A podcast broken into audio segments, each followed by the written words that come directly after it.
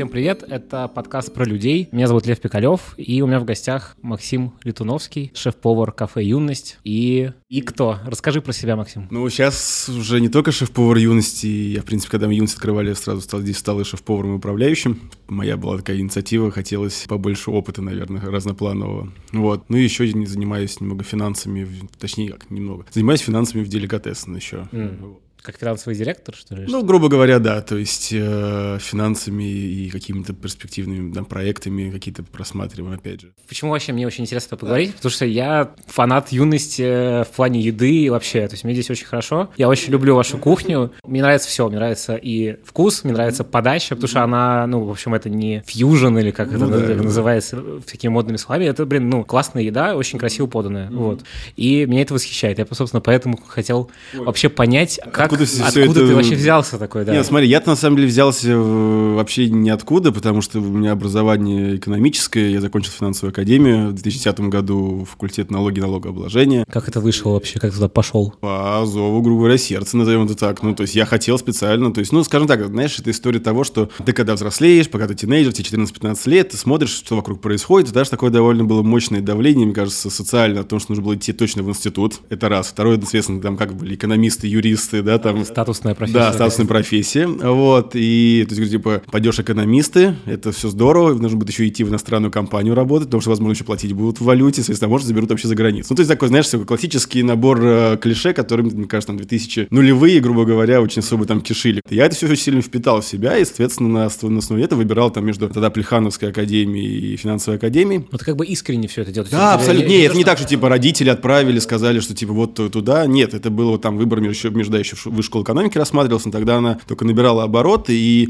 ну, как для любого мальчика, еще важна была военная кафедра, потому что в армию идти не особо охота было, вот. Поэтому выбор был на Финансовую академию, я туда пошел. Я, конечно, хотел не тот факультет, на который я попал, но в итоге все остался и попал на бюджетный, и, короче, все сложилось, в общем. И я там уже на курсе третьем-четвертом стал понимать, что что-то не то, потому что я сходил на стажировку в банк, в би эн пи Paribas, и там постажировался лет, и как-то такой, что-то вся эта корпоративная история мне немножечко начинает смущать. Ну, то есть большие компании, куча людей, не вижу какой-то эффективности, не понимаю, зачем, что зачем делается. Конечно, я понимаю, стажерам-то много не, ну, не дают, но тогда мне уже как-то хотелось, чтобы какой-то был результат. И как-то мне это начало все... Я начал смотреть, скажем так, на это все по-другому. Понимал, что я, наверное, не готов. Тем более, там были старшекурсники, которые рассказывали, что это они пошли в Arsen-Yan, в Арсен-Хаус, все типа спят в офисах на раскладушках, потому что куча дел, нужно себя проявлять. Все это очень такой тип мощный ради того, чтобы стать там, получить новые контракты и, соответственно, потом стать, грубо говоря, там, ближе там, к партнеру, да, и тогда можем выдохнуть. Знаешь, это такая классическая история. Сначала нужно выслужиться как следует, а потом тебе дают немножко вот. Я так все на все смотрел, думаю, не, что-то как-то вообще вот это еще больше не нравится, да. И потому что, опять же, это было там не постоянно работа, эти контракты на год, да, там продлят, не продлят, и вот эта вот вся история как-то вот, я говорю, меня все больше и больше загоняла в какой-то тупик. Ну, альтернатива была пойти в налоговую, туда работать, вот. А это почему такая альтернатива? В смысле, и, просто по, образ... когда, по да, профилю? У нас, получается, раз мы занимаемся налогами, соответственно, либо мы налоговые консалтера, соответственно, помогаем платить налогов меньше, либо мы налоговые администраторы, помогаем собирать больше. Ну, то есть, вот, ты можешь, грубо говоря, то есть наш профиль, потом, конечно, делился, но плюс-минус ты можешь перебегать из э, профессии в профессию. Но все равно как бы в рамках одного какого-то да, да, круга. Да, да, да. Вот, и, конечно же, что-то как-то все это не особо нравилось, и дальше у меня такой реально был ступор, то есть я не знал, что я хочу делать. двадцать один я реально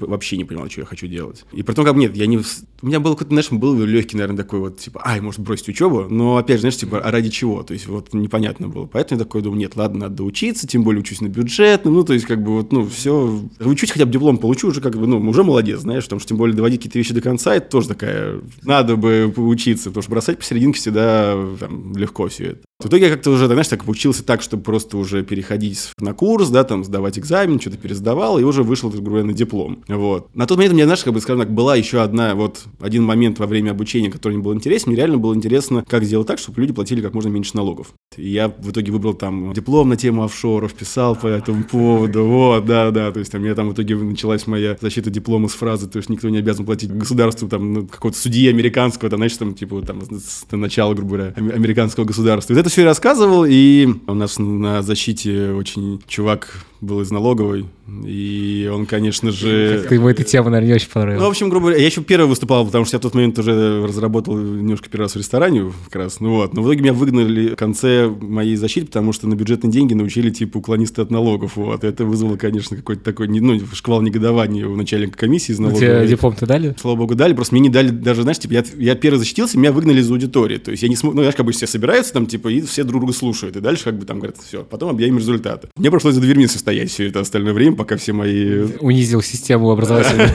Ну, слушай, как-то так вышло. Не, мне реально искренне это было интересно. Вот, а на пятом курсе, когда я сидел и маялся, не понимал, чем заниматься, ну, слушай, знаешь, чтобы там, а может быть это, а может быть это, а может быть это. А вот чего там, вот чего это? То есть вот какие у тебя были идеи вообще, что делать? Ну, как обычно, может быть какой-то свой бизнес, да, типа, а какой, а чего, да, вот это вот, а может быть там, не знаю, там, российские дизайнеры одежды, а может быть там, не знаю, там, какой-нибудь консалтерский бизнес, да, там, все связано там с чем-то, вот. А потом дальше такое, ну, то есть, все это было какое-то такое очень наивное, непонятное. Ну, вот, как мы раз сидели с родителями, что-то обсуждали, и они такие, ладно, говорю, давай по-простому. Так, давай пытаемся вспомнить, что ты любил в детстве. Я такой, так, так, так, так. Блин, а я же любил готовить. Вот реально я там, типа, в возрасте четырех-пяти лет, мне вот нравилось готовить. Я дома брал книжку, там, мамину по домоводству, что-то там уже как раз там, когда, ну, сначала какие-то картинки смотрел, потом какие-то там косички плел из теста. Ну, дальше такое, типа, какие-то банальные истории. Дальше, когда начал все там чуть уже читать, какие-то там уже начал рецепты уже вычитывать, его. До сих пор хорошо помню, как у меня не получилось адские. Ну, ты знаешь, типа меренга. Ужасно красивая картинка. Ну, сумасшедшая. То есть ребенку просто, ну, то есть безе вот это гигантское.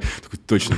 Да, да, буду делать меренгу. Точно, я потратил весь день, все яйца в доме, которые только были, испачкал всю кухню, которую у меня так ничего не получилось. Вот, да. Не зашла, наверное. Вообще ничего не поднялось, как, потому что я не, вообще не понимал, что надо, надо с ней делать, ну, как бы никакие техники. Вот. В общем, мама сказала, что я молодец. Я пошел довольна, мама пошла мыть кухню. Ну, короче, вот это все было, и я, ну, как бы, в итоге начал вспоминать, что, типа, да, и меня даже в детстве спрашивали, типа, а кем ты будешь? Я говорю, я буду поваром. А они такие, ну, тоже тогда пойдешь учиться в техникум. Я говорю, наверное, в техникум, если, ну, надо. Ты да, в шесть лет даже не понимаешь, что, типа, ну, да, да. Как-то не очень... Потом как раз лет тебе пятнадцать уже понимаешь, что какой техникум, да, там в техникум, да, вот. Кстати, ужасная эта история, вообще на самом деле очень... Вообще это, кстати, ужасная беда России, то, вот, что у нас да. нет специального образования. Нет специального технического образования. Но это как бы, это же в итоге же вымыло кучу профессий.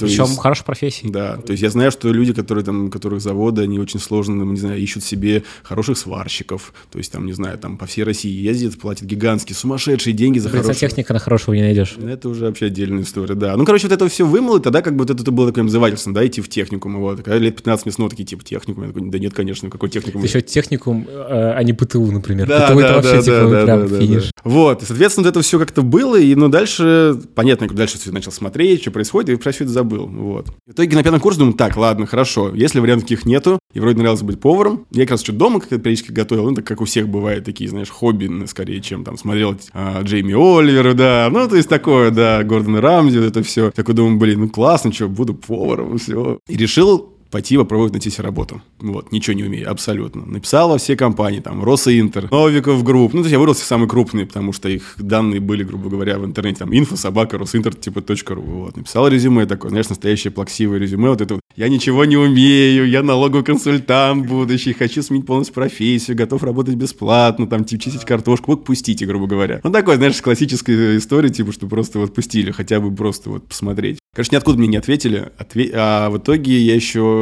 пару раз был в таком ресторанчике в Москве, было такое кафе «Море внутри». Оно находилось напротив библиотеки. Сейчас оно на Сокольниках, по-моему, находится. Да, да, а раньше... да, вот. А раньше оно было в самом центре, я там пару раз был, там мне очень понравилось, что такое прям было... Там еще крутая веранда была. Да, такая, и там как бы, то есть вот эта вот одна веранда, там не было крепкого алкоголя, там какие-то классные гамаки были, там не было мяса, и вот это, короче, я вроде там, ну, не был ни вегетарианцем, ни каким-то там зожником, но вот эта вот история того, что какие-то ребята взяли в центре Москвы какую-то крышу, сами все перестроили, и там начали кормить людей... Нетипичной едой, на самом да, деле. Да, да, абс- абсолютно, вот. Я такой, типа, блин, классно. В итоге я им написал, а они такие, типа, ну, приходи, мы как раз, типа, открываемся на второй сезон. Я так, я говорю, а что нужно будет? Они говорят, ну, будет небольшое, типа, там, тестирование. Я говорю, что? Он говорит, ну, надо будет там порезать овощи, вот это вот все. Я такой, блин, думаю, овощи, надо же резать, как Гордон Рамзи, вот это все, да. Я купил, поехал на рынок, купил там все десять килограмм картошки, лука, морковки. Стоял три дня дома, резал, без остановки просто так. Дын-дын-дын-дын-дын. Отрезал что-нибудь себе? Нет, отрезал я на тестировании, в первом же движении руки просто, как бы, ну, то есть прям по классике, знаешь, такой, типа, все, все стали, такие, он говорит, ну, режьте, типа, там, через часик, там, вот зайдем к вам проверим. И все, и прям... Вот... Еще нож, небось, другой. Да, это уже, знаешь, типа, мне кажется, не так было важно. Важно было просто стресс, нервы, и вот это, да. И первое же движение просто довольно серьезно, сильно режу себе палец. Дальше я бегаю по Арбату, ищу аптеку, чтобы все это залить. В общем, меня взяли, я думаю, что из жалости, короче, скорее всего. Ну, потому что я ничего не успел показать, танки, ну, или у них совсем людей не хватало, там, или еще что-то. В общем, меня ребята взяли, и я, соответственно, вот уже я писал диплом, и начал работать там. Это был как раз вот уже там апрель, май. Мы там помогали ребятам немножко со стройкой, красили, вот это все, ну, потому что обновить к сезону. А что это за, ну, как бы, что, какая должность была, чем ты занимался? Помощник повара, то есть будешь помогать на кухне, все. Типа, деньги, я уже не помню. По-моему, какой-то был разговор, ну, какие-то там крошечные, или там был разговор, что, типа, там, пару недель поработаешь, дальше посмотрим. Какие-то такие. А у тебя родители не были в шоке от этой истории? Мама адски поддерживала, прям, ну, как бы, скорее всего, это, наши с ней больше разговоры были на это всего. Пап сначала, конечно, отнесся к этому как, ну, бешусь просто, знаешь, там, типа, да, юношеский максимализм, типа, ну, ладно, фиг с тобой, вот, типа, полгода посмотрим. Ну, как бы, он понимал, что это там, адский труд, это все, типа, думаю, что я сломаюсь и, соответственно, убегу. И вернусь к диплому, глава станет на место, и я пойду спокойно в аудиторскую четверку, там, не знаю, там, работать. Поэтому особо как никак не отреагировал, ни негативно, ни позитивно. Такой, ну, окей, хочешь, иди. И, соответственно, там как раз вот апрель, писали диплом, и там я начал потихоньку работать. Это вот было первое место работы, и вот там меня начали вот каким-то базовым историям учить. Там, не знаю, как сделать, чтобы зелень дольше лежала, да, там, то есть там помыл ее, как ее завернуть. Ну, то есть я же вообще ничего не, не знал. То есть, ну, как бы дома готовить и в ресторане две разные вещи. Как там, ну, то есть, знаешь, ходишь как по, по кухне, нож там перед собой держишь, ну, там, дома, да, там, понятно, что нужно его убирать, там, уж как люди тебя между собой мелькают на кухне, просто порежешь кого-нибудь. Там, как, как сковородкой не получить по лбу, там, когда много заказов. Вот это вот все-все, у меня какие-то базовые вещи, вот этому там учили. Ну, прям во время работы. А там, как бы, ну, школа хорошая была в этом смысле. Слушай, там, скажем так, там были люди, которые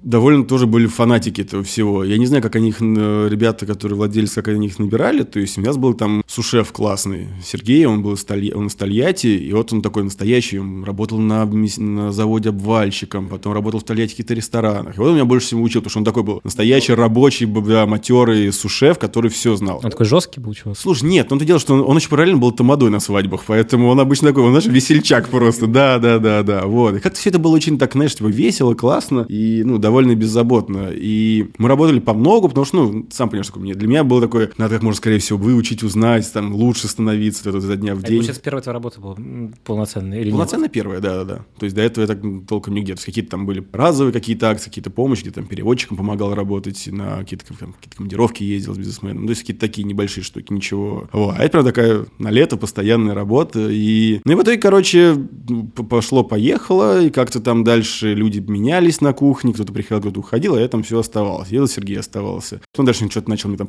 просить там, помочь ему с заказами. Там, как раз ну, шефского заказ прод... ну, да. ну да, такой су-шеф, помогать ему с этим всем. Потом ему нужно было уезжать в Тольятти какую-то неделю, он там на меня все это оставил. Ну, короче, как-то вот, знаешь, типа я там вроде списался и в итоге весь сезон почти отработал. И когда уже все закрывал, ну, как раз я вот запрещал диплом и, соответственно, убегал прям потом уже, когда объявили результат, скорее в ресторан, потому что ну, там смена была. И мне хотелось на работу, конечно, больше, чем сидеть на защите диплома. Тебе, ну, хотелось, то есть как бы у тебя да. прям... А, нет, слушай, Здорово. Прям кайф был все. Я презентацию по защите диплома писал, то есть я вернулся со смены, то есть, грубо говоря, я жил тогда в Зеленограде, а, ну, в Море внутри в самом центре, то есть я, типа, в час ночи уехал с работы, приехал домой, накидал, знаешь, такую самую классическую презентацию, где одни слова, вот, там, семь слайдов, лег, поспал три часа, поехал, защитился и обратно в ресторан. Ну, то есть такой, типа, потому что мне там больше нравилось, конечно. И вот там как-то вот все это вот за пять-шесть месяцев как-то там и знакомые появились, и как-то на кухне стало комфортно, и я понял, что, в принципе, ничего даже. А дальше, когда все Море внутри закрылось, на на зиму, соответственно, там... Они, по-моему, летом только, да? Да, они в сентябре, в конце сентября, по-моему, закрывались всегда. Я такой решил, ну все, типа, надо, буду поваром, то есть, значит, надо учиться, вот, и такое, как обычно, вот это, знаешь, какие есть классные школы, да, там, типа... Рагу. Тогда Рагу еще не было. М-м, Рагу еще не было, был только ресторан, только открылся Рагу, то есть, и у меня как раз многие повара, кто там работал вместе со мной, они пошли работать в Рагу. А я такой думаю, нет, что я, я ну, надо учиться, как бы, ну, чтобы сразу хорошим стать, там, сразу шеф-поваром и так далее. Ну, то есть, такие, опять же, знаешь, что довольно-таки взгляды... довольно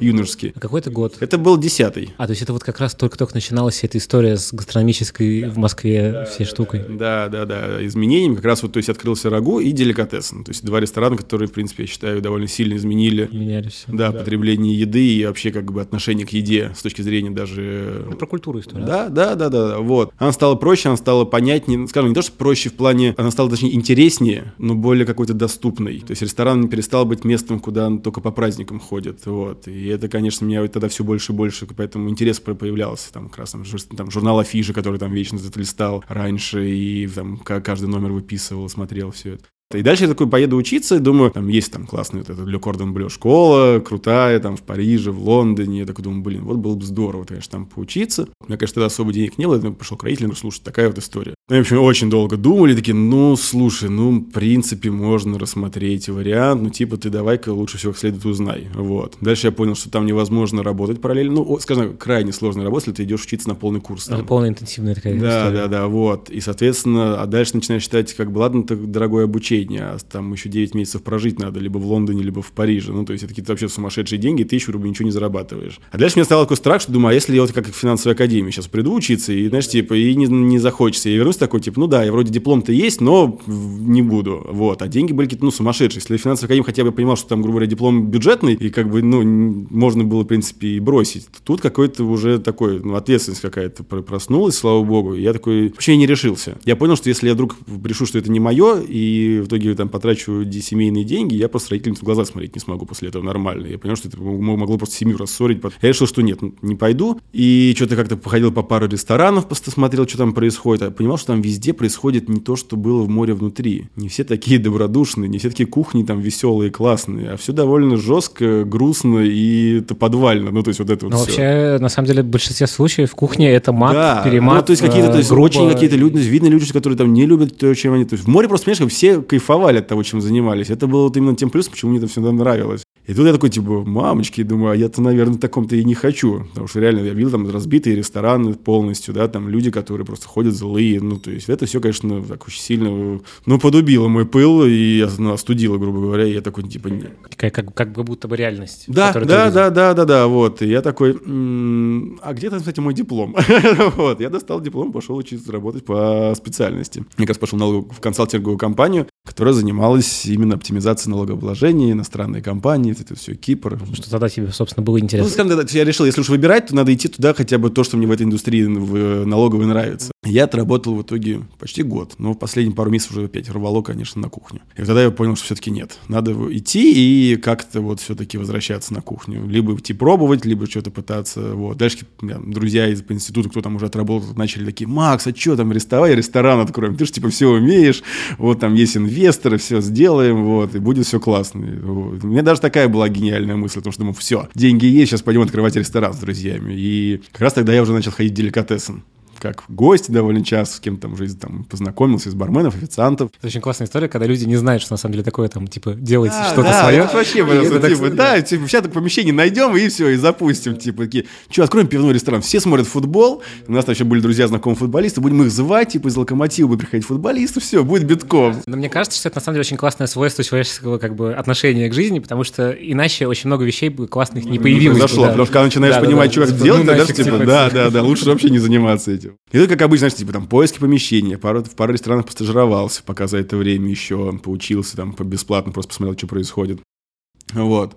Ну и, понятно, помещения никакого мы не нашли, и в итоге... Ну, а мысль была вообще, на самом деле, грандиозная. Потом в какой-то момент, когда я понял, что, типа, хочу ресторан как деликатесен, чтобы у меня такой же был, там около деликатесен раньше была шоколадница на Садовом кольце. И в какой-то момент начали сдавать в аренду. Я думал, что открою прям там на месте шоколадницы такой ресторан как деликатесен, просто перекроем поток людей. То есть вот, у меня первая линия, все будут идти ко мне, а не туда, грубо говоря, не в подвал. Офигенный план. Ну, просто гениально, знаешь, гениальный бизнес-план просто. Я такой думаю, все, шик. Думаю, не прогорим точно. Раз туда куча народа, значит, если мы их отсечем, значит, у нас будет то же самое. Короче, в итоге все у нас что-то как все не получалось, либо дорого было, ну, короче, мы там не вписывались ни в какие деньги. Дальше Иван Шишкин, как раз один из владельцев деликатеса на тот момент Tapa de Comida, пишет, что ищет себе учеников. Людей без опыта толком работы в ресторанах, с высшим образованием, со знанием английского языка, типа буду пытаться создавать новых людей в профессии. То есть, типа, профессия повара в тот момент была такая, ну, то есть она сейчас зачастую не сильно-то, скажем, престижная. Вот. А до этого вообще был какой-то, ну, там, мрак, можно сказать. Единицы, грубо говоря, могли там с гордостью сказать, что они шеф-повара, и такие, типа, что, в ПТУ учился, потому что шеф-повара, да, да, типа, токарь и или, или повар тебе пришел поближе к еде, да, чтобы сытым хотя бы быть. Ну, это такие классические были разговоры про поваров. Я подумал, раз у нас ничего не получается, то хотя бы пойду пока вот учиться. Только здесь вот уже, тем более в том ресторане, который тебе я считал тогда сам. Иде, да, и, идеально. На самом деле, который... Шишкин это вообще да, такая... Я журналах, да, да, я его видел в журналах, я слушал его интервью, там тогда еще как раз у Левицкого была передача про сферу услуг, по-моему, называлась, про рестораны, про разные, вот, я ее там тоже прослушал со всеми владельцами деликатеса на тот момент. Ну, короче, вот, ну, был максимально заряжен. Вот, пришел, поговорил, Иван меня всячески отговаривал, ну, то есть говорил, что мне это не надо, что, типа, тяжелая работа, денег никаких он мне платить не будет, потому что я ничего не умею, то есть пока я не смогу что-то делать. Ты что-нибудь умеешь? Я говорю, нет, у тебя будет бесплатное образование. Типа, мы тебя кормим, ты учишься, но, соответственно, ничего мы тебе не платим. Как только сможешь, как полноценный, нормальный, обычный повар работать, можешь получать поварскую ставку. Я такой походил, потому что, опять же, ну, я же, грубо говоря, как раз в тот момент увольнялся и понимал, что там-то я деньги-то зарабатываю. И ты никуда уволен. Ну, получалось, что не в никуда, вот. И, соответственно, ну, как бы, видишь, в этом плане, конечно, семья очень сильно поддерживала всегда. Ну, то есть в этот раз уже, конечно, ну, папа уже был так настроен, что, типа, какой-то уже и все, я ерундой занимаюсь. То есть уже и побесился, и пошел на работу, и снова уходит обратно. Ну, то есть какая-то ерунда. Должен был уже все, типа, уйти и уже спокойно работать. Тут начинается. Но то и, конечно, ну, то есть обсудили все. Я какие-то там назвал, там, типа, ладно, сколько тебе нужно денег, типа, в месяц? Я говорю, ну, мне там, типа, пятнадцать тысяч, типа, хватит за глаза, чтобы вот просто себя покормить нам в течение месяца. Потому что, ну, все равно я в ресторане покормлен, то есть какие-то там минимальные на транспорт и еще что-то. И такие, типа, насколько? Я говорю, ну, говорят, что, типа, максимум полгода надо будет, ну, учиться. Ну, в общем, как бы такие, окей, ладно, потерпим тебя еще полгода. И в итоге я прихожу, Иван такой, ну, чего? Я говорю, я не передумал, типа, я согласен. Такой, ну, в деликатесе мест нет, надо пойдешь в Tapa de Comida. Я такой, как в Tapa de Comida? Смотрите, в деликатесе уже был разговор. Он говорит, нет, там мест нет, там все битком, как бы, там учеников нет. Я говорю, так, хорошо. Он меня привез сюда, где мы сейчас с тобой сидим. Ну, как бы, здесь совсем не так выглядело все радужно, как деликатесен, как бы, и мне, в принципе, этот ресторан, не могу сказать, как-то особо нравился. Ну, я здесь был там пора с родителями, может быть, и все. Я говорю, ладно, хорошо. Я говорю, какие варианты? Он такой, кондитерский цех, холодный цех, там, кстати, где холодные закуски, или мангал. Я говорю, выбирай. Я такой, мангал, ну, то есть, типа, классические, да-да-да, ну, то есть, мангал, ну, то есть, мясо, огонь, все, мужская профессия, вот это вот все, уметь жарить, жарить мясо. И, соответственно, я здесь вот и начал. Здесь был главный мангальщик, который меня всему там учил. Вот мы с ним вдвоем стояли, там ланчи отдавали, мясо жарили. И вот так что-то как-то по чуть-чуть, по чуть-чуть я вот здесь начал. Нравилось тебе здесь? Слушай, ты знаешь, по-разному было. Мне, нрав... Мне были вопросы касаемо, наверное, отношения людей некоторых к работе. Я все это, ну, с ним бился, мне было, ну, не близко. Но в то же время я пытался особо не выделяться, потому что, ну, как бы ничего нет хуже прийти в новый коллектив, ничего не умея и пытаться что-то доказывать. Поэтому, скорее, знаешь, типа, на те вопросы, которые меня интересовали, я на те темы общался. То есть брал что-то полезное для себя, а да, все то, что нужно. Все остальное болтовню я старался пропускать мимо ушей, потому что было неинтересно абсолютно. Но это такой момент был, вот. Но у меня, видишь, у меня очень быстро, ну, как бы, я только деньги начал, деньги начал получать через месяц. То есть у меня все очень быстро прошла эта вся стадия, потому что сначала появился вагончик дары природы у Ивана и всех остальных компаньонов. Соответственно, начались первые выезды эти с лавки-лавки совместно с деликатесом. И меня пару раз попросили помочь с заготовками. Потом один раз взяли с собой на выезд. Тогда же начались эти городские маркеты. Да, да, да, да, да. Там типа как раз я помню в Музеон. Первый у меня выезд был как раз в Музеон вместе с лавкой. Там был фермерский рынок лавки-лавки. Соответственно, мы готовили еду из продуктов лавки-лавки в Музеоне. И там меня как раз поставили на гриль. Типа, ну, ты в Тапе на гриле, и вот здесь давай на гриле. Там какие-то уже первые деньги пошли, знаешь, типа за, там, за рабочий день, грубо говоря, выездной. Ну, то есть я же работал, полноценный повар, мне платили за это, там, типа, раз заплатили, два заплатили. Потом здесь старший мангальщик, ему нужно было уезжать делать документы, и ко мне подошел шеф тогда Тапа и такой, слушай, говорит, у меня варианта два, либо ты берешь, ну, на себя его роль, и там три недели фигачишь, и вот тебе помощник, либо я сюда как бы ищу другого.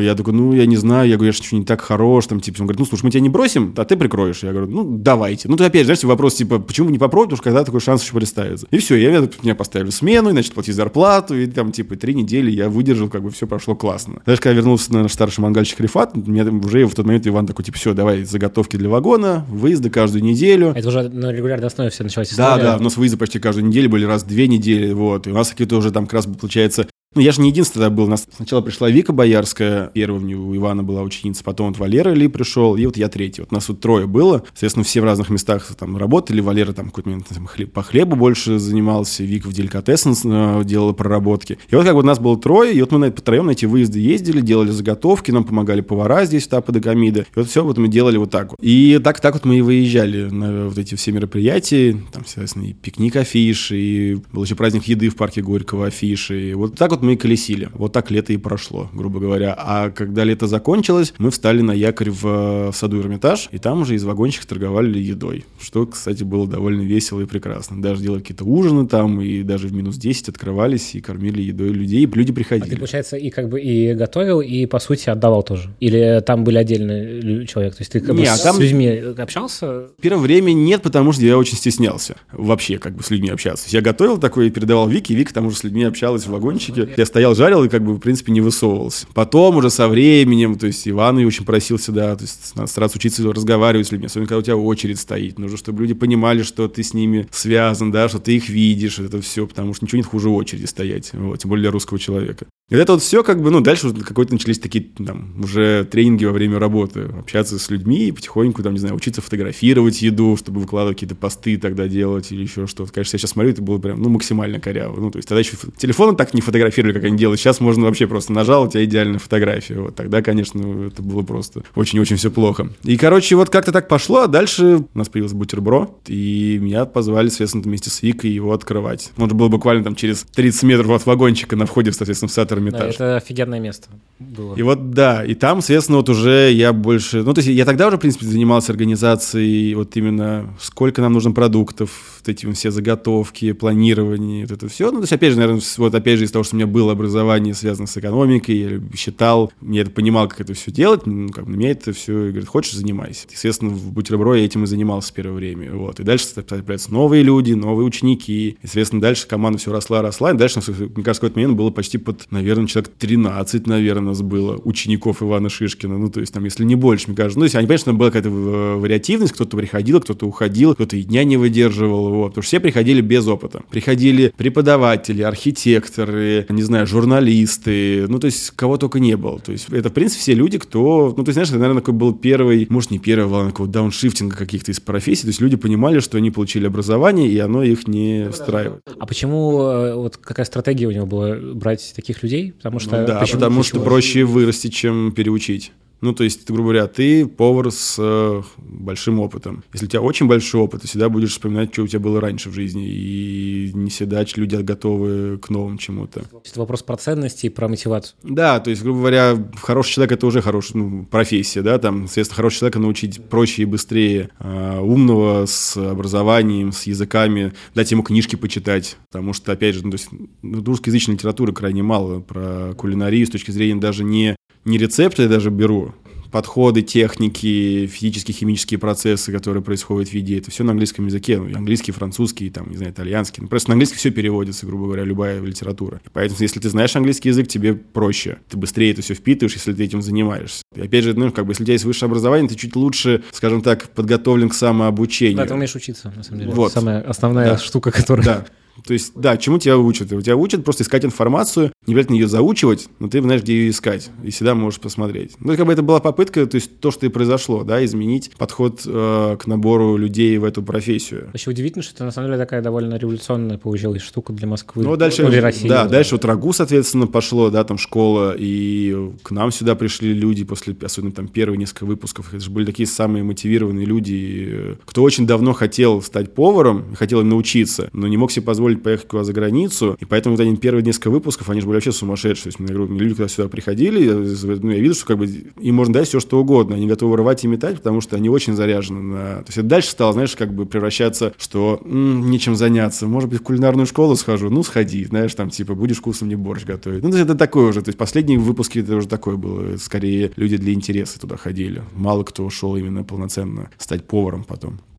Ну да, тогда это было круто, и опять же, то есть я в этом плане, знаешь, наверное, все-таки тепличный повар, я толком-то не видел там таких, знаешь, жестких кухонь, которые, ну окей, ладно, я помню, там, как все начиналось там в Деликатесы, да, там, когда я пришел, я помню, как там было в, здесь на Tapa de Comida, но по-хорошему у меня особо опыт там, типа, в других ресторанах особо-то и, не, ну, и нету, то есть я особо не влезал в эту историю, поэтому, знаешь, особенно, когда тебе дают возможность общаться с интересными, классными людьми, у которых куча всего интересного, они все работали в разных профессиях, у всех есть какие-то свои бэкграунды, это все такое, ну, как бы, ощущение кайфа, ну, то есть, типа, у вас такой классный кружок по интересам, а еще вы все вместе готовите, ну, то есть, yeah. да, что еще надо для счастья, вот, поэтому, я говорю, мы в этом плане, я всегда говорю, что мы очень довольно тепличны в этом плане, может быть, повара, но, скажем так, знаешь, я не считаю, что через все это плохое нужно проходить, чтобы научиться хорошему.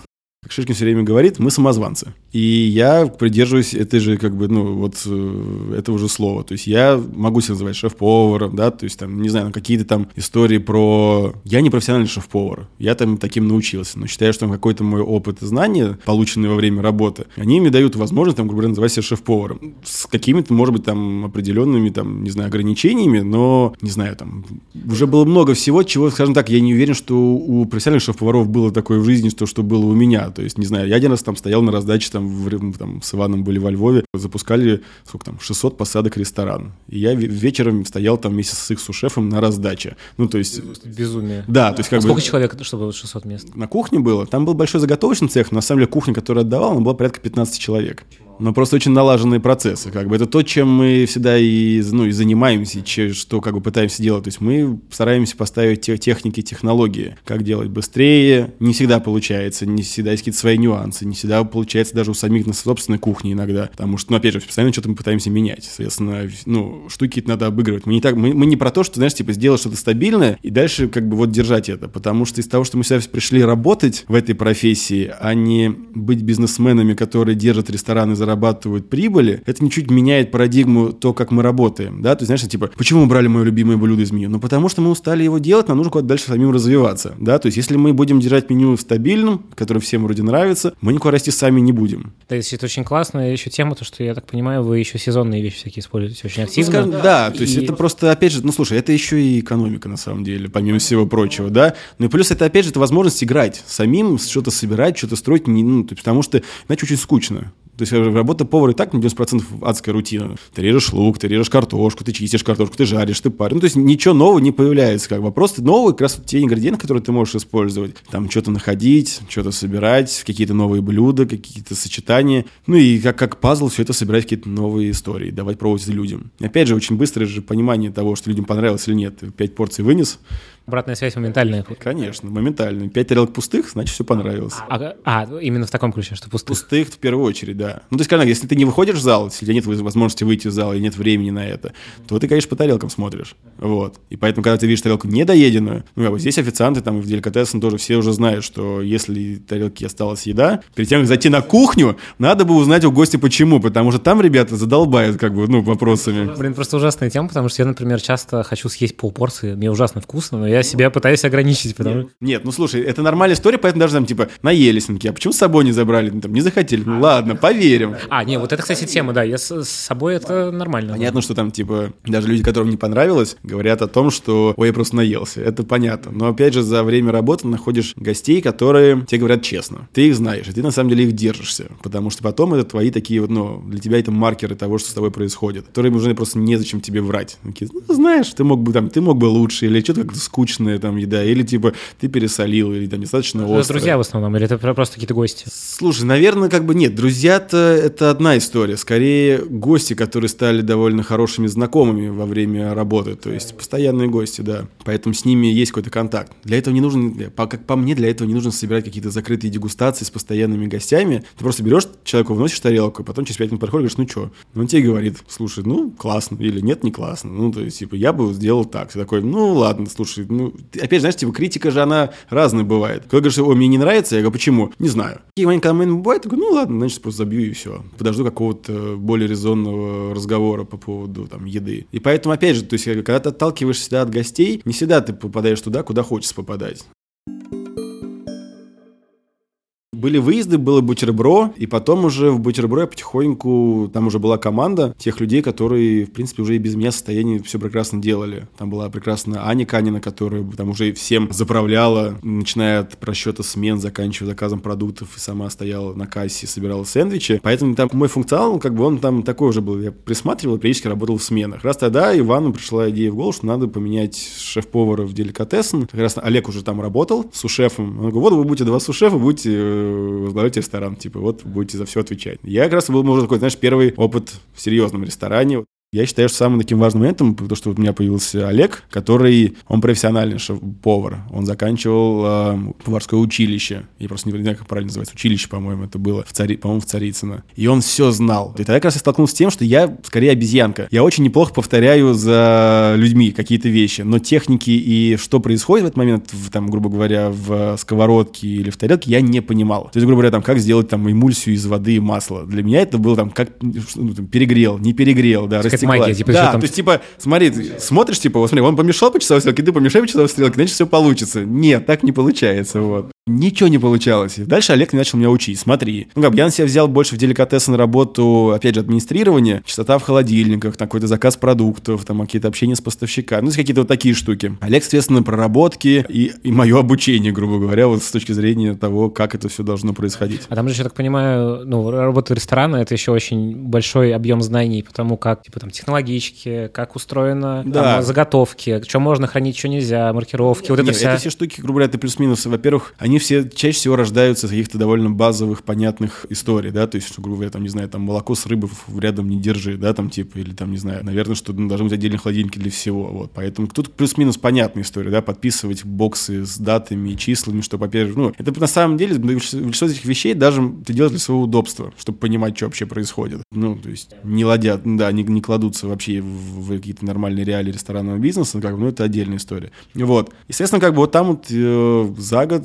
Я поднаторел, конечно. И дальше мы, когда уже решили, что будем переделывать ресторан Тапу в Юность, мы начали делать воскресные обеды в, в деликатесен. Соответственно, там большая часть поваров деликатесен отдыхала. Соответственно, те люди, кто должен, должен был, как раз тогда уже закрылся и бутербро, и вагончик, и, соответственно, когда понимали, что есть проект, который будет больше, мощнее, нужна уже будет команда, мы, соответственно, там начали практиковаться по воскресеньям. То есть, типа, мы собирались там с Иваном, садились, мы такие, типа, какая будет тематика, не знаю, давай сделаем обед «Три поросенка». Такие, да, окей. Каждый раз было что-то такое. Да, да, и, и готовили с листа. Ну, то есть, грубо говоря, мы в пятницу там... С... Женщина с листа. Ну, то есть, когда у тебя нет проработок. Садишься, то есть у тебя вот есть еда, тебе нужно вот взять ее приготовить, завтра ее людей накормить. Mm-hmm. То есть есть примерное понимание, что там будет, да, но ты как бы не на ходу, на ходу понимаешь, будешь, да, что... да, да, то есть нет готовых рецептов, то есть есть какие-то, мы, ты обсуждаешь о том, что окей, давайте там типа растушим галяшку, как мы будем тушить, ну давай попробуем туда-туда это. Обсудили, вот, и дальше ты начинаешь это собирать. И дальше как раз там, знаешь, типа, что-то получалось, что-то не получалось, какие-то блюда там приходилось всю ночь переделывать, потому что, ну, как бы, ты уже меню напечатал, как бы, и уже анонсировал, что это будет, но у тебя, ну, не получается. Ты такой, типа, нет, нет, я доделаю, я доделаю, вот. И там как раз вот этот навык получается вот именно готовить, вот, как, понимаешь, как повар, это на самом деле человек, который готовит по бумажке зачастую, да, там, грубо говоря, линей, линейный повар, да, вот как написано, и мы все меньше и меньше готовим, как,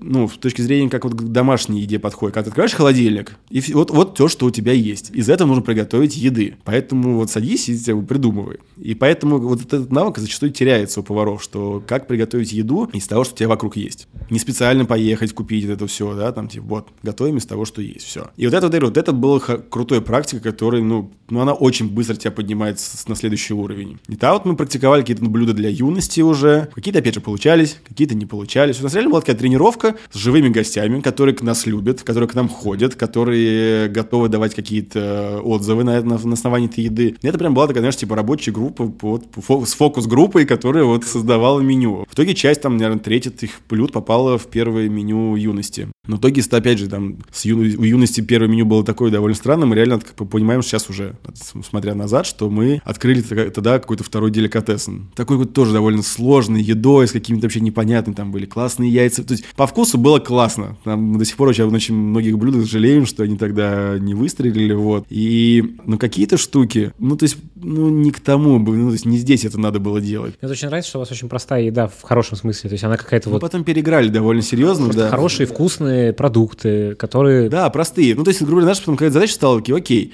надо сделать, понятно, простую еду, хорошо, значит, нужно уметь готовить, типа, десять блюд из картошки, грубо говоря. Ну, то есть, типа, вот какие самые простые продукты, которые ты знаешь, там, типа, огурцы, картошка, не знаю, там, самая дешевая говядина, которую ты можешь купить на рынке, попробуй что-нибудь приготовить из этого. Вот если у тебя из этого начинает получаться вкусная еда, это классно. Ну, то есть, опять же, знаешь, типа, чем, как говорят, типа, когда продукт хороший, главное его не испортить. Поэтому по мне так повар как раз чувствуется, когда ему дают самые банальные продукты, пытаясь что-то из них сделать, потому что, ну, то есть, что, из картошки, мне кажется, готовили все, что только возможно уже, да, там. Окей, можно что-то повторять, что-то какие-то свои штуки привносить, какие-то свои взгляды, но никто тебе не, ну, не мешает продолжать на, этим, на этом практиковаться, не обязательно класть там, грубо говоря, краба или икру и все остальное. На тему картошки у вас было совершенно сумасшедшее пюре. Я до сих пор, как это, знаешь, мы убрали его, потому что его ели, мне кажется, там, не знаю, человек пятнадцать всего, там, которые ходили сюда. Да, мы сделали олигон, то есть, грубо говоря, классический французский рецепт. Это, это как кремообразный такой. Да, вот. да, да, это картошка, которая обычно делается с молодым сыром, она такая прям тянущаяся, она прям обычно, конечно, на метр можно растянуть ее. Мы просто пересобрали ее, типа, вот из продуктов, которые были у нас. Наша картошка, сулугуни, они там никакой французский сыр, да, там добавили туда какого-то там демигляса, который сами здесь варим кубиками, потом начали делать даже сами желешки в виде дракончиков, там, лего. Да, да, да. Дракончиков, там, лего. Я когда... Один из первых разов, когда я тебя увидел где-то в интернетах, я, собственно, увидел интервью, или интервью, где вы готовили в студии, да. И вы показываете их мишек. То есть да, гость да, их не видит, он да, не знает, да, что это мишки, да, но это дико круто. То есть это... Ну, это, слушай, это, опять же, на, на кухне да есть шутки, которые мы делаем сами для себя. Ну, то есть, потому что да, мы работаем, на самом деле, сами для себя, и, знаешь, как бы есть какой-то выхлоп, который выходит в зал, там, в качестве еды. Естественно, либо людям это нравится, и они с нами продолжают, там, развлекаться, веселиться и есть, либо, соответственно, кому-то это кажется глупостью, и они идут в другой ресторан. И это нормально. Ну, то есть я в этом ничего плохого не вижу. Ну, мне кажется, что ты, ну, если ты делаешь что-то не в кайф, то у гостя точно будет не в кайф. Ну, то есть это чувствуется. Это мы все время официантам говорим, когда, типа, почему вы должны хорошо знать меню? Потому что, когда вы хорошо знаете меню, ингредиенты, вы себя чувствуете уверенным. Гость не может вам задать каверзный какой-нибудь вопрос, и вы не сможете на него ответить. А когда ты уверен, ты продать можешь все что угодно. Надо, да, дать вам должность, что у вас очень крутые официанты. По крайней мере, вот я как гость могу про это Спасибо. Сказать. У нас как бы нет какой-то там жесткой школы, то есть мы, наверное... Ну, во-первых, мы не пишем им никакие, знаешь, заученные тексты, как они должны рассказывать про еду. То есть мы скорее периодически собираемся и просим, ну, и рассказываем им сами про еду. И пытаемся это дело, там, не знаю, раз там в два-три месяца снова собираться. И просто мы там в течение месяца всю еду заново пробуем по понедельникам. И повара, и я пытаемся объяснить, почему мы так готовим. Потому что скорее тут надо рассказывать. Ну, ингредиенты понятно, это просто выучивается и все. А дальше просто гостям порой надо доносить, почему мы так делаем. То есть почему мы готовим так, а не по-другому, да, там. Почему у нас есть все-таки салат «Цезарь» в меню, а не... Хотя мы долго все кричали, что у нас никогда не будет «Цезаря» в меню. А мы же сделали это, наверное, знаешь, знаешь, гастрит-фестиваль. В прошлом или позапро- позапрошлом году они там все собрались в Сочи и решили, что они все там рестораторы отказываются от э, салата «Цезарь» как... Масонская ложа такая. Да, ну, то есть типа мы от него отказываемся, э, он как олицетворяет собой все плохое, что было в девяностые годы в ресторанной индустрии. И они в итоге устроили похоронную процессию с кортежем, положили сколько там, не знаю, там, неважно, там какое-то количество килограмм этого «Цезаря» в гроб, они его реально захоронили, поставили огромную плиту. И дальше как бы это у нас с Иваном вызвало какое-то ощущение того, что, по-моему, кто-то из ума вышел. Потому что... Это как типа давайте запретим оливье, потому что все его любят. Да, ну как бы, слушайте, есть очень вкусные салаты оливье, даже очень, которые готовятся дома. Я люблю оливье, не знаю, там, типа, я его ем. Вот. А просто кто-то его хреново готовит, вот в чем проблема. И то же самое с «Цезарем», то есть кто-то просто хреново его готовит, и как оказывается того, что он был таким вот ориентиром, который должен был быть в любом ресторане, соответственно, как чем больше блюда в каждом ресторане, тем, ну, ресторанов у нас хороших-то, ну, не так уж и много. Это как это, пойди, на, пойди найди хороший борщ. Грубо говоря, да, то есть, типа, чего теперь запрещать из-за этого, если там больше половины ресторанов, он невкусный. Ну, такие, так, срочно, тут чувака обидели, надо, надо встрять за него, вот. И мы такие, типа, все, мы начинаем готовить «Цезарь». То есть, мы реально, то есть, мы долго реально тоже говорили, что мы никогда в жизни не будем готовить «Цезарь», типа, это вот это как бы считалось таким плохим вкусом. Да, да, да, когда вот это вот, типа, знаешь, мы решили, что чувака надо вступиться, потому что какая-то, ну, несправедливость просто. И мы такие, типа, давайте соберем классный салат «Цезарь», чтобы он был вкусный, и чтобы мы могли гордиться. Мы его собрали, мы его собрали, ну, тоже довольно странно, да, то есть, у нас это там полкочана романа, который там внутри весь замазан с этим соусом и все остальное. Вот, и долго объяснял гостям, почему мы так сделали, да, то есть почему мы его там, вам что, сложно было салат порезать, типа, даже ленивые, вот. А дальше как объясняешь, смотрите, это как стейк, просто берете его, аккуратненько режете, ну, по кусочкам, да, и едите, довольно удобно, не нужно это съесть, как, знаешь, что больше всего раздражает, когда у тебя гора салата, ты тыкаешь вилкой и не можешь ничего нат- да, наткнуть. Еще, да, еще у тебя этот сыр такими пластами. Да, да, да, да, да, да, и ты в рот не лезет это вот все. Ну, поэтому вот, ну, то есть какие-то такие штуки. Вот сейчас вот мы обсуждаем то, что, допустим, возможно, мы хотим сделать какой-то вариант там нашей пиццы. То есть никакая в деликатесе, немножко другая. И, и не пинца, типа, а что? И, да. Ну да, то есть как бы, опять же, знаешь, типа, ну опять же, делаешь ее круглой, назовут ее пиццей, назовешь, делаешь ее квадратной, скажешь, о, пинцу делаю, да-да. Поэтому, ну, то есть это уже ладно, это уже другая наша история, как это обозвать.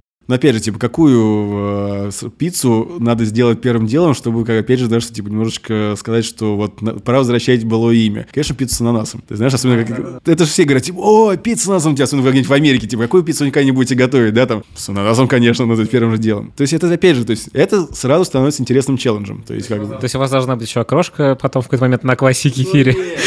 Ну не, слушай, кстати, окрошку на квасе... Вот на чем окрошка должна быть, скажи мне, пожалуйста. Мы один раз здесь делали. Приезжал э, на Джеймисон блок-пати, приезжал Экшн Бронсон. Классный такой культовый рэпер, который э, сам э, с Балкан, он албанец. Потом он был шеф-поваром и работал в Америке на кухне, в каком-то ресторанчике небольшом, то есть таком, знаешь, типа забегаловке. Потом он сломал обе ноги и валялся долго в больнице, и в итоге стал после этого... Не смог стоять долго на ногах и стал заниматься хип-хопом. И он ведет офигенную передачу «Fuck That's Delicious» на Манчес. И вообще очень крутой чувак, вот. Подожди, это такой большой-большой чувак. Да, Все, да, да, да, да, да, да. И он вечно «Fuck That's Delicious», вечно матерится, вот. Там ест какую-то странную уличную еду, или там ездит во Францию, пьет там дорогущие вина с э, устрицами. И он приезжал сюда с концертом, и э, ребята, которые организовывали это все, они говорят, слушайте, ему надо где-то поесть, типа, давайте, ну, просто, ну, у нас же пастрами является таким каким-то каноничным э, блюдом, и, соответственно, он такой, типа, чувак из Америки приедет угостить, типа, пастрами, что-то дайте ему каких-то русских специалитетов. Мы что-то долго думали, думали, такие, Иван такой, типа, все, делаем окрошку, типа, я сбегал быстренько к ребятам в лавку-лавку, купил, у них классный домашний квас, купил квас, мы все это залили, такие, типа, на, чувак, пробуй, типа, и он все это съел. Больше всего упор мы делаем на мясо, и интересно больше всего мясо с точки зрения, опять же, что из недорогого мяса можно готовить. Как раз вот по истории с пастрами, как раз вот именно выход. Что... А вот расскажи, да, что вообще с пастрами? Потому что у меня есть ощущение, что это в какой-то момент стало таким, типа... Во-первых, символом, ну, да, вашим? Ну да, это стало, во-первых, наш символ, когда стало просто очень модно, на удивление. И на самом деле спасибо всем, кто тоже начал готовить пастрами, даже невкусно, потому что какой-то появилась волна этого всего продукта. На самом деле мы начали все это еще, когда бутербро было. И бутербро мы делали сэндвич с солониной, то есть так называемый корн-биф, да, это то, что вот рядышком. Это все типа одна такая вселенная, но просто по-разному всем способу приготовления, что-то коптится, что-то. А можно в двух словах сказать, что такое пастрами? Пастрами обычно коптится, солонина нет. То есть там немножко, там, опять же, там есть разные стили приготовления этого мяса. Как, знаешь, в Америке, в принципе, очень много есть стилей, там, в зависимости от штата, в зависимости от, там, во-первых, есть Канада, есть Америка, тоже все по-разному, вот. И, соответственно... Это как бы, это маринованное солонина, мясо? Солонина, грубо говоря, это то мясо, которое очень долго, опять же, маринуется в рассоле, соответственно, потом долгое-долгое-долгое время время варится. И, соответственно, она получается, или там, не знаю, кто-то готовит на пару, кто-то варит, вот, кто-то сувидит. То есть это уже там вопрос тех, техник, технологий, у кого как. То есть это, в принципе, история, что так говорят, что еще на кораблях возили мясо,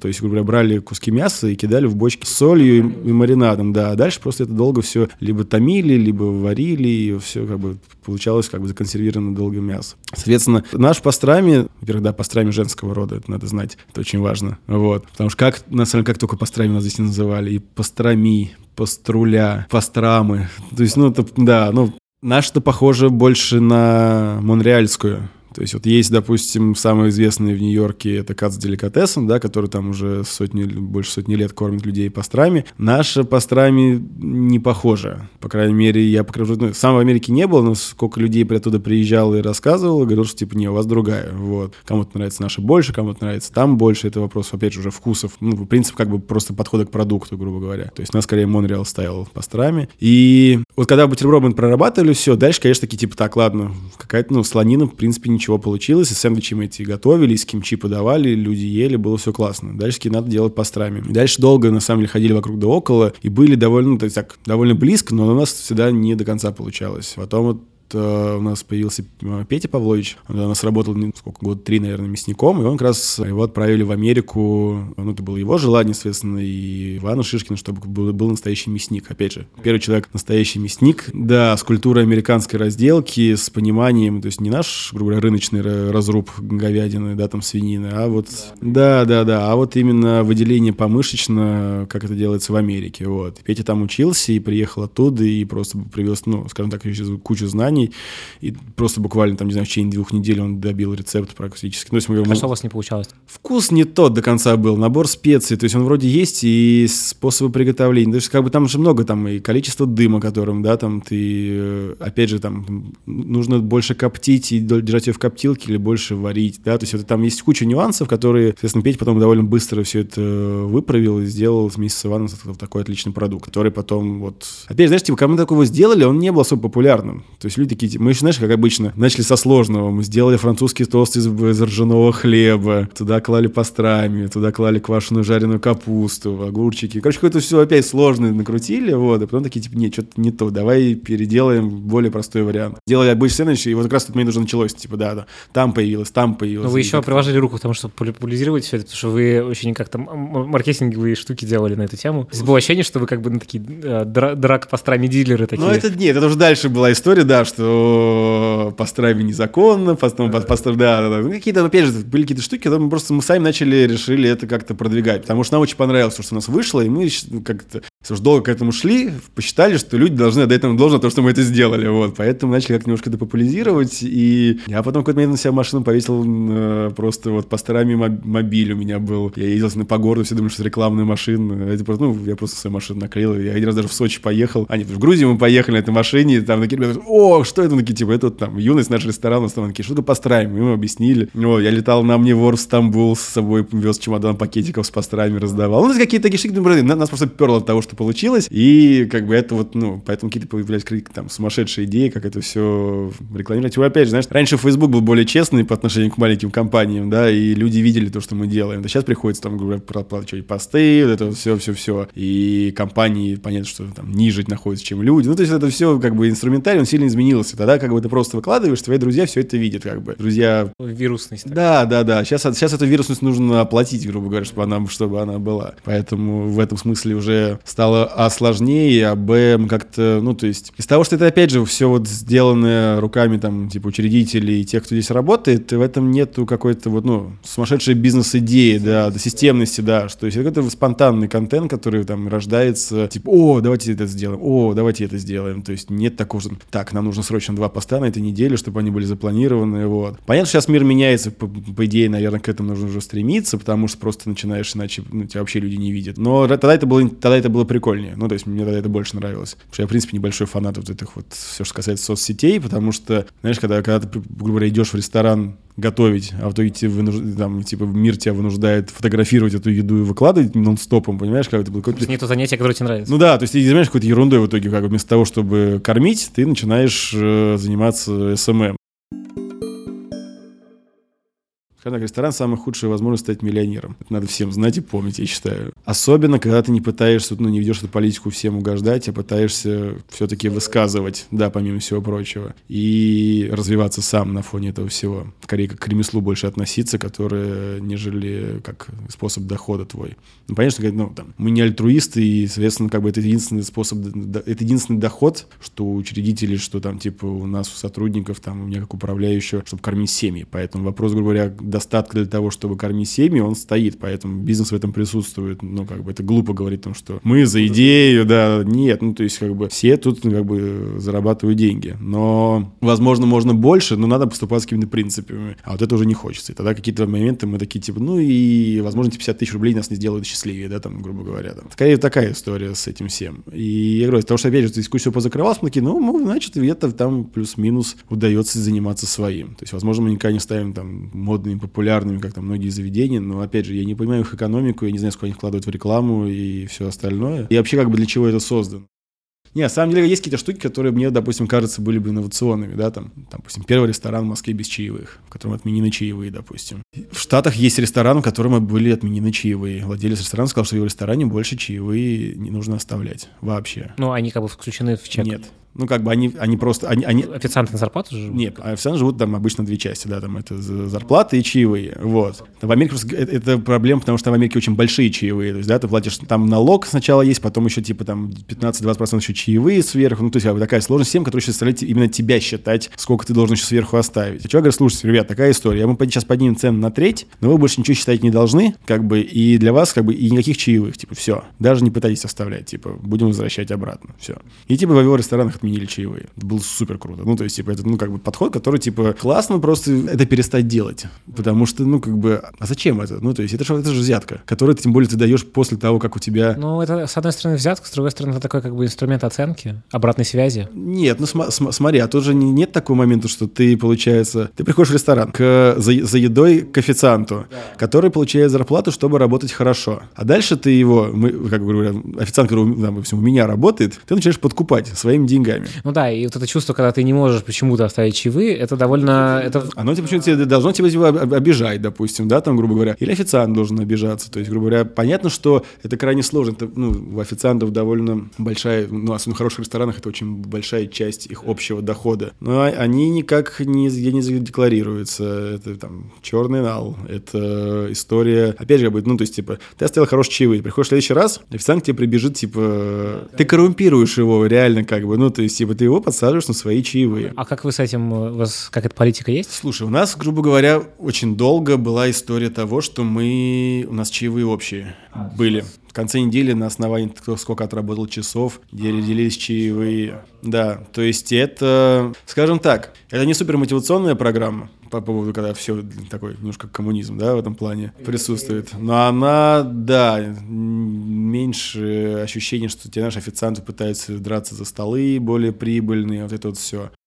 Грубо говоря, то есть хороший официант – это человек, который, наверное, в первую очередь хорошо воспитан родителями. Это уже начальная история. Если ты человек воспитанный, то тебе стать хорошим официантом уже, наверное, очень легко. Ты просто ведешь себя с людьми естественно. И дальше ты учишь твою информацию, которая не супергигантская, которая тебе необходима. А дальше ты начинаешь, опять же, как воспитанный человек, об, ну, обкладываться какими-то новыми знаниями. Читаешь книжки, смотришь фильмы. Допустим, если тебе нравится твоя работа официанта, ты, конечно, начинаешь делать упор на замечать те вещи в фильмах и книжках, которые идут про сервис или про еду.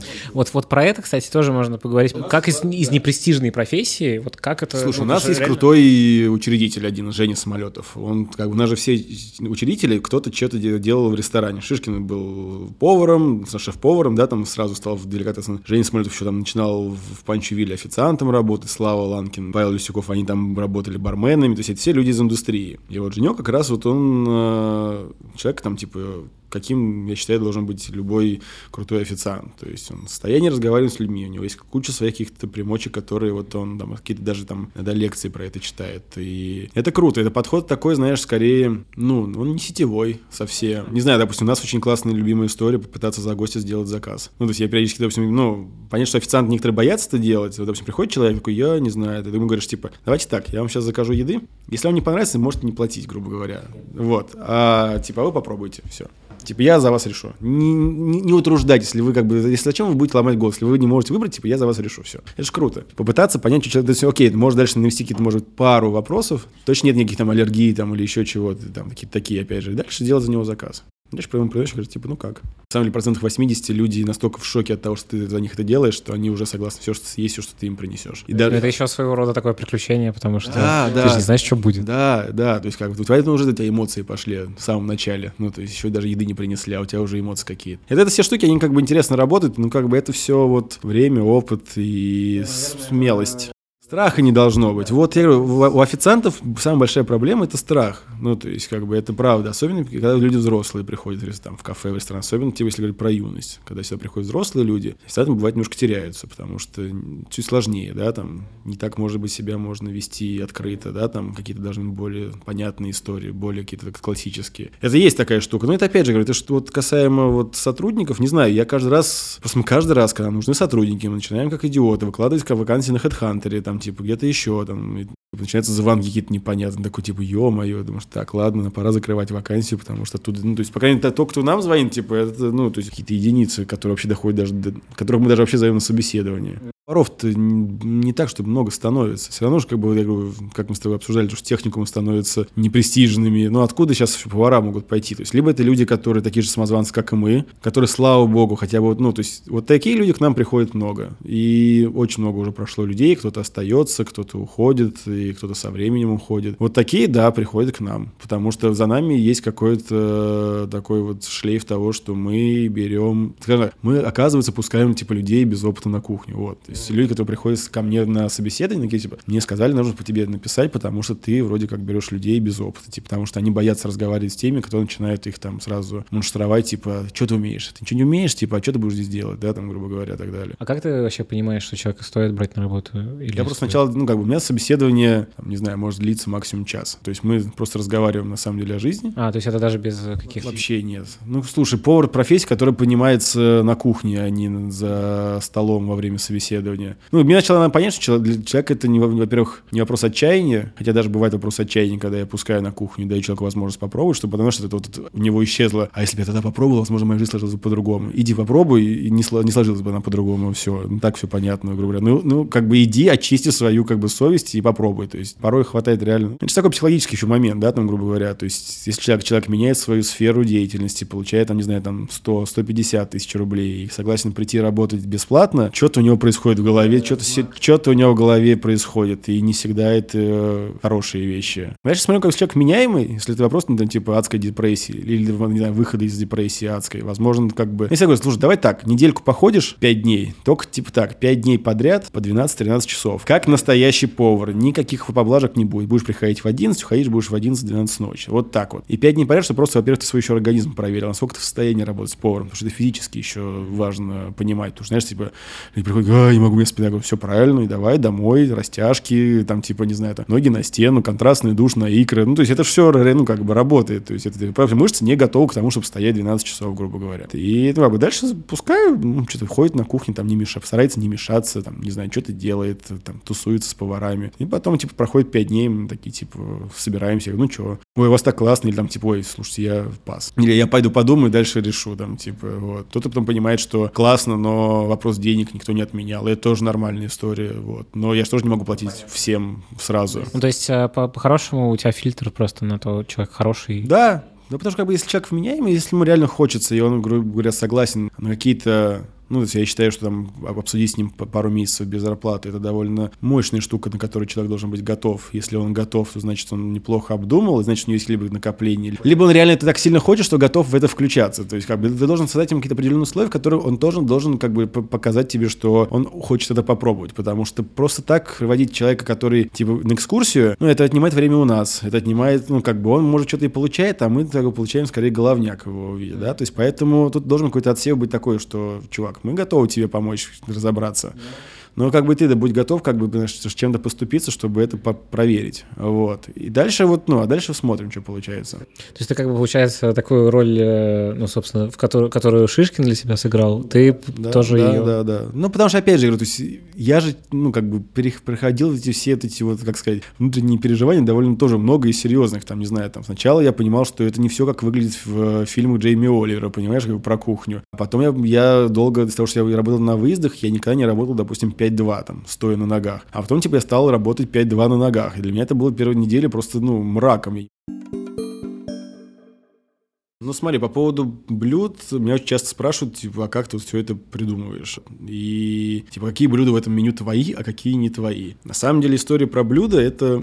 Какие-то есть блюда, которые реально собраны, там, не знаю, одним человеком, но чаще всего это какое-то коллективное, коллективное сознание. То есть кто-то, понятно, берет на себя начало, там, что-то начать делать. Вот. А дальше происходит история касаемо того, что «а что ты с этими...» Дальше тебе все равно нужны оценки коллег, пока это не попадет еще в зал. Вот. И это, конечно, такое самое важное. Поэтому вот, дает... вот как технически это происходит? Вот кто-то что-то придумал. Кто-то что-то соберет, пробует, собирает, зовет всех, и слушайте, мне нужно, там, не знаю, как я обычно раньше делал, типа, так, мне срочно нужны ваши рты. Прям вот, да, типа, все. Каждый берет по ложке, пробует, там, грубо говоря, те люди, которым ты доверяешь, спрашиваешь их, ну, чего? Чего не хватает, в первую очередь, спрашиваешь, да, там, или наоборот. Не перенасытил ли ты, там, не знаю, там, слишком много всего в одной тарелке. Дальше начинаете это все разбирать.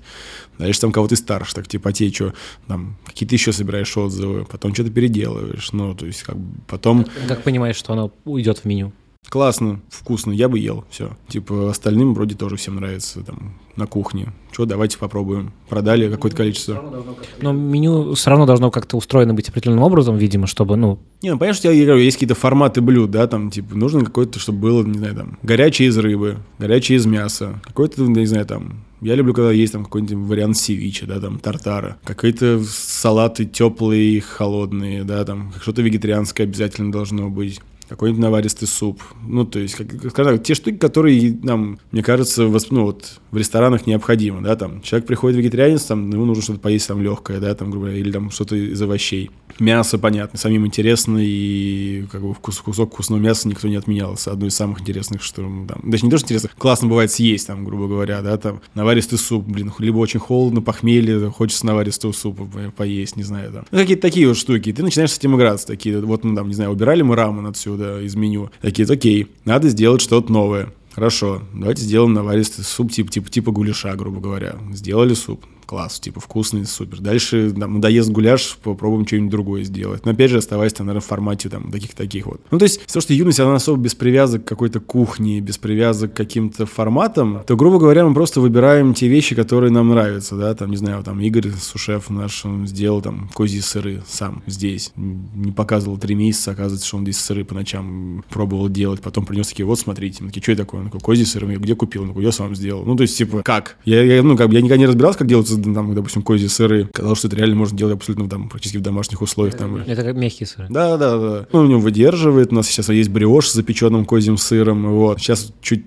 остальные сыры пока еще дозревают, но там была сырная тарелка даже из его сыров, которую мы собрали. Ну, какие-то такие штуки там. О, класс, давайте подавать. Не знаю, там, салат какой-то вкусный. Там, приходишь, там, Игорь собрал салат, такой, типа, класс. Там приходит Люда такая, типа, я вот начала тут это прорабатывать. Там, класс, давай. Ну, то есть, это какие-то такие штуки. У них рождаются какие-то мысли в голове. Или там, не знаю, М-м, наверное, нам пора поменять рыбу. Да, давайте пересоберем рыбу. Все, пошли, пересобрали рыбу, там, сделали новую. Или там, не знаю, пошли на рынок, его, там какая-нибудь появилась новая дешевая вкусная рыба, которую можно пытаться приготовить. Класс, давайте пробовать. Ну, то есть, какие-то, то есть, то есть это вот, ну, во-первых, нет особо вот этого ощущения, что, типа, кто, кто-то обязан это вечно делать, это раз. А второе, что, опять же, ответственность какая-то общая идет. Ну, то есть, надо научить, надо собрать, вместе сделать. Потом давайте попробуем это все, там, не знаю, там, удержать в том качестве, в котором, типа, нам надо. Тем более, опять же, знаешь, как бы собрать три-четыре блюда первый раз и продать, это несложно. А уж поставить, чтобы оно стабильно каждый день было, вот это вот, ты же собрал их четыре из-под ножа, грубо говоря, прям сейчас свежие, из пыла жара, а дальше тебя начать делать, типа, едят, не едят.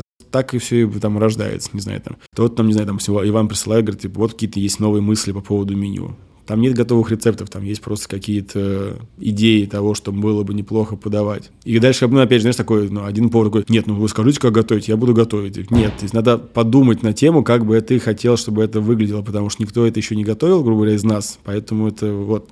примерно какие-то ориентиры того, что, да, там, попробуй там грибы с этим, вот с этим сочетать, там, типа, как, не знаю, надо пробовать, то и все. Версия один точка ноль, версия один точка два, версия... О, версия два точка один, уже лучше стало. Для меня, как, знаешь, как программное обеспечение выпускать, как будто... То есть, а, вот... это такой итеративный подход постоянно. Да, да, да, да, там, типа, давай, давай, так, надо придумать, как, как подавать. Там, не знаю, там, все, блюдо готово, но ты не подумал заранее о том, как ты хочешь его собрать, не, не увидел его, как ты собираешь, там, собрал, фу, какая гадость, выкидываешь, ты дальше пересобираешь, там, какой-то, там, ниш с тартаром, там, шесть раз пересобирали. Все никак не могли понять, как он должен лежать на тарелке. Все, ну, выглядит просто ужасно. И, как, знаешь, типа, вроде ешь вкусно, выглядит не хочется вот, вообще. Вот. Поэтому, нет, все равно какие-то вещи задумываемся, но стараемся, наоборот, постараться не строить какие-то там, не знаю, замки, чтобы, ну, лишнее, да, то есть, как бы, любой ингредиент в тарелке, во-первых, должен быть не ради цвета, а ради вкуса. Да, как часто в десертах кладут, это, там, не знаю, кусочек мятки. Или, там, не знаю, там, кусок свежего розмарина на, на мясе, да, там, грубо говоря. То есть, ну, мне что, мне нужно жевать эту палочку розмарина? Или, как бы, ну, для чего она здесь лежит? То есть, если это не нельзя есть. Знаешь, как бы это бутафория. Если это бутафория, то, как бы, вы можете ее убрать, но не сэкономить. Как бы для красоты что-то, это довольно странная штука. Ну, то есть, типа, знаешь, или как художник. Я вижу здесь красненьким, надо долбануть, вот прям ей-богу, вот это вот. Ну, это странно там. То есть, должен быть оправдан весь, все ингредиенты в блюде. Дальше из них собрать красиво, это задача. Да, там не засыпать все, там, не знаю, там, зеленой травой, чтобы ничего не было видно, а там, где внизу красивые там, всякие зернышки, не знаю, там, какой-нибудь порошочек или еще что-то. Это уже твоя задача, как бы, не испортить это все, но оно лежит там все ради вкус. Если ты будешь убирать, то чего-то будет не хватать. То есть, вот такая вот позиция. Ну, конечно, кто там рисует, кто-то там, не знаю, там, я, допустим, не умею рисовать, или мне это вообще, знаешь, типа, ну, если я нарисую, я вообще не пойму, не смогу собрать. Мне вот проще там либо в голове, либо руками пособирать. То есть, я вот там, мне скорее визуально проще пересобирать блюдо, чтобы понять, как оно должно выглядеть. Что самое сложное в твоей работе? Самое то, что тебе, не знаю, не нравится? Слушай, самое сложное — находить время заниматься развитием и вот творчеством. Ну, как бы, творчество, наверное, плохое слово.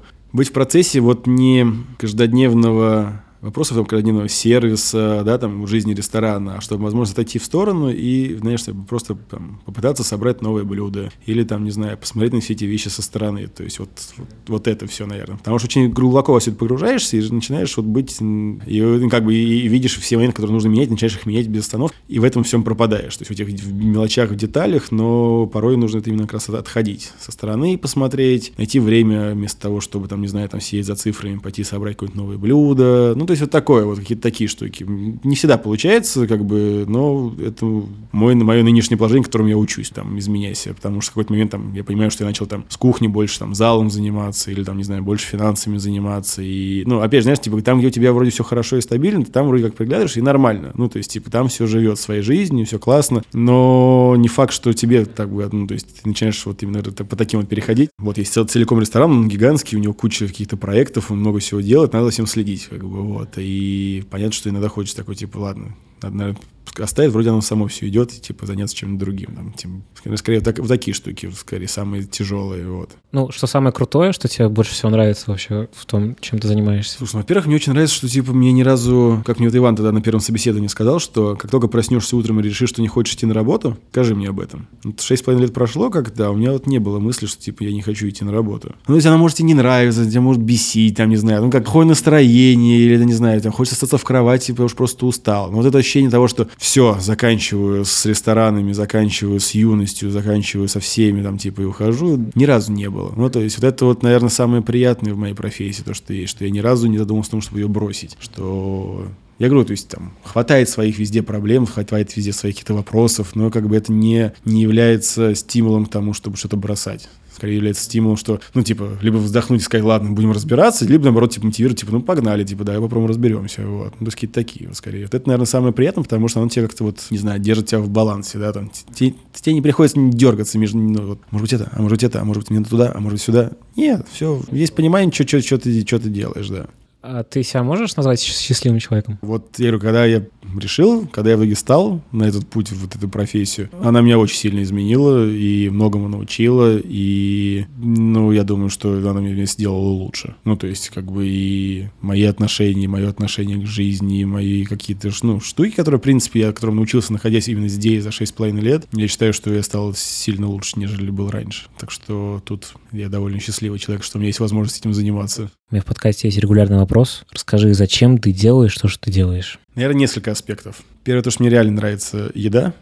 Это вот, наверное, какое-то такое вот, не знаю, наркотическое к ней отношение. Наверное, самое, одно из самых интересных штук, которые есть на планете, я считаю, это связано с едой. Это отчасти тщеславие, что прикольно быть человеком, который может кормить других с руки практически, типа, кушай, типа, пожалуйста. Это такое, ну, тоже, знаешь, такое довольно мощное. И это возможность, скажем так, как показала последняя практика с моей поездкой на Формулу-один, это показало возможность о том, что ты можешь из того, что ты готовишь еду, оказаться где угодно, познакомиться с кем угодно. И, и короче, вообще нет таких границ. Ты можешь, ну, как бы, вот это вот самое, наверное, мощное. То есть, типа, по-хорошему, ну, то есть, понятно, если там включаются какие-то моменты, там, не знаю, там, повар может найти себе работу по-хорошему везде. Понятно, что есть какие-то там законы, есть там перемещение визы, границы, там, но по-хорошему, если ты вкусно готовишь, тебе ты везде пригодишься. Абсолютно. Ну, то есть, типа, просто приедь куда-нибудь и начни готовить. Если ты реально вкусно, классно готовишь, у тебя все будет, все будет очень отлично. Ну, то есть, как, мне кажется, это очень такое универсальное. То есть, я говорю, просто с едой очень много всего связано, через еду очень много всего проходит. Люди знакомятся, люди показывают колорит своей страны, люди знаком, ну, как бы знакомятся между собой, да, там какие-то, там, не знаю, за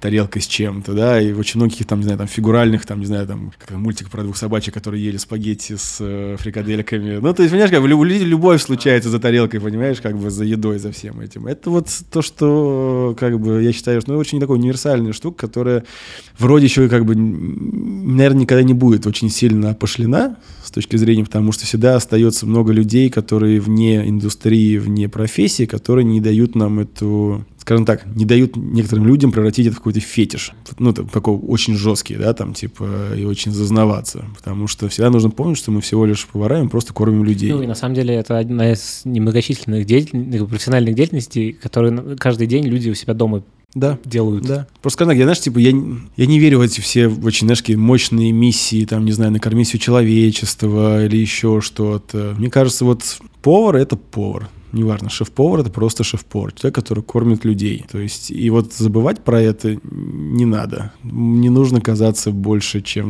мы на самом деле являемся. Вот. Мы не запускаем ракеты к Марсу, мы, не знаю, там, мы не совершаем там никакие открытия научные, которые, не знаю, там, позволят людям, не знаю, там, лечить какие-нибудь болезни, да, там, мы не производим какие-то, там, не придумываем, как, не знаю, улучшить так, чтобы, не знаю, кукуруза росла там в самых северных районах, чтобы можно было накормить этих людей, которые, допустим, там не получают. Ну, то есть, не, а, вот мы вообще не про это, то есть, а когда кто-то начинает в это играться, это вызывает такое, ну, не умиление, но скорее вот это вот какое-то ненормальное отношение к, к той еде, ну, к, к тем вещам, которым мы занимаемся все дружно, вот, поэтому я вот скорее вот... Ну да, но за, вашу, за ваше пюре можно убить, в принципе, поэтому все круто. До сих пор не могу простить гостям, что они его не ели. Ну, то есть, типа, просто, вот я говорю, есть такие блюда, которые ты вот не можешь простить гостям, типа, черт побери, то есть, типа, это же очень вкусно, знаешь, типа, там много таких блюд там было, которые, типа, ты выбираешь такой, типа, все такие, как, вы что, да ну, на кухне особенно, знаешь, повара такие, да ну, нет.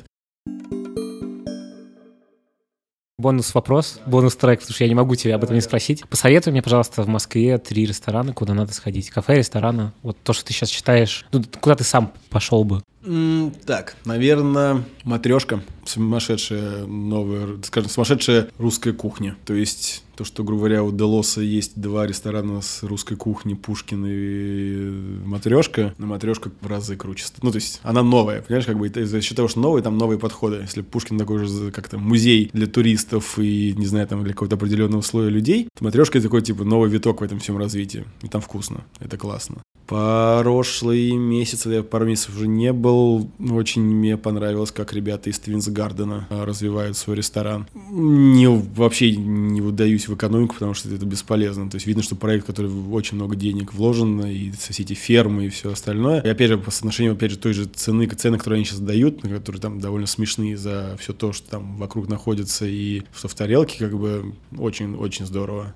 И третье, наверное... Скажем так, третье место — то, куда довольно часто захаживаешь и ешь еду, потому что ее хочется. Это... Ну, скажем, не, да, да, я, наверное, даже больше ресторанов посоветую. Вот два — это такой, скажем так, высшая категория ресторанов, такие да, довольно дорогие, которые, типа, скорее... Это, это раз, типа, в, там, не знаю, там, в три-четыре месяца, да-да-да. Китайская еда в чайной, в баре. Есть спикизи-бар чайная на Белорусской. Там сумасшедшая китайская еда, которую готовит шеф-повар Го на маленькой кухне, не знаю, два квадратных метра. Просто супер. Ее хочется есть. Вот за ней как бы возвращаешься. В последнее время, на удивление, не знаю, как бы для меня как-то было странным открытием, я хожу есть в Италии на Большой Грузинской. На месте Рагу как раз открылся. Итальянский ресторанчик с пастой. На удивление, питерские ребята, которые там целая сеть, так понимаю, что в Питере Итали Групп, они открыли в Москве ресторан. Добротные пасты в Москве. За какие-то вменяемые деньги, не, ну, не пробка, грубо говоря. Кафе «Наби» на Дорогомиловском рынке, который находится маленькая кафешка, там, где все местные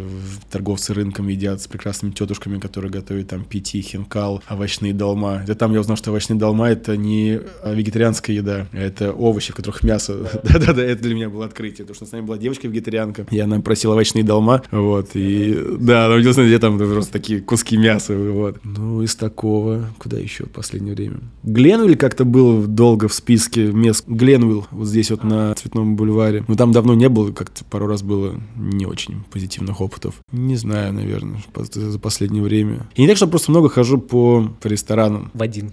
Ты ходишь постоянно? В два. Юность и дели... Юность, деликатесы. Здесь мы проводим большую часть времени. И, знаешь, меня особенно, когда люди спрашивают, типа, где самый вкусный стейк? Я такой, я в Юности ем стейки, ну там и в деликатесном, больше нигде. Ну, то есть, типа, зачем? Мне как бы, меня это более чем устраивает, и мне вкусно. Все. Ну, как бы, платить, отдавать за стейк, типа, трешку? Нет. Ну, есть какие-то такие штуки. А, ну я очень люблю Бостон, вот. Бостон Сифуд. Я вообще люблю все, всех, все, что у ребят есть. Не скажу так, мне нравятся их места, если мне Бостон нравится просто вот именно едой, которую они сделали. Какие у них еще места есть, скажи, просто. Torro Grill, Бостон и Магнум. Маленький винный э, бар на, рядом, прямо на дороге через, от Бостона. Вот Там просто вот как, и, как крутые гигантские проекты, которые вроде как зарабатывают, я понимаю, ну, надеюсь, деньги, они прям крутые. И там все построено вот по схемам, по... Видно, что люди очень серьезно разбираются. Вот это, наверное, такая вообще, наверное, одна из сетей, которая мне единственная, наверное, интересна в Москве, как развивается, потому что то, как у них реально забито все в, в, во всех Torro Grill, в которых стабильное везде одинаковое качество, два Бостона, которые битком в обед, в понедельник вечером, ну, то есть, типа, супер крутые проекты, там, Магнум, в котором шикарный подборка, там, вина, да, там, ну, то есть, вот это крутые проекты, это интересно. Я не везде могу сказать, что там не все блюдами там нравятся, да, там, грубо говоря, там, не везде, там, не знаю, не все эти проекты там про еду для меня одинаково, но они вот крутые, вот мне, наверное, так, мне, мне, наверное, больше всего от них эмоций, помимо всего, вот, если убрать какой-то ресторанный бизнес в Москве, мне эти ребята очень нравятся, вот, и, ну, ребята, ты так,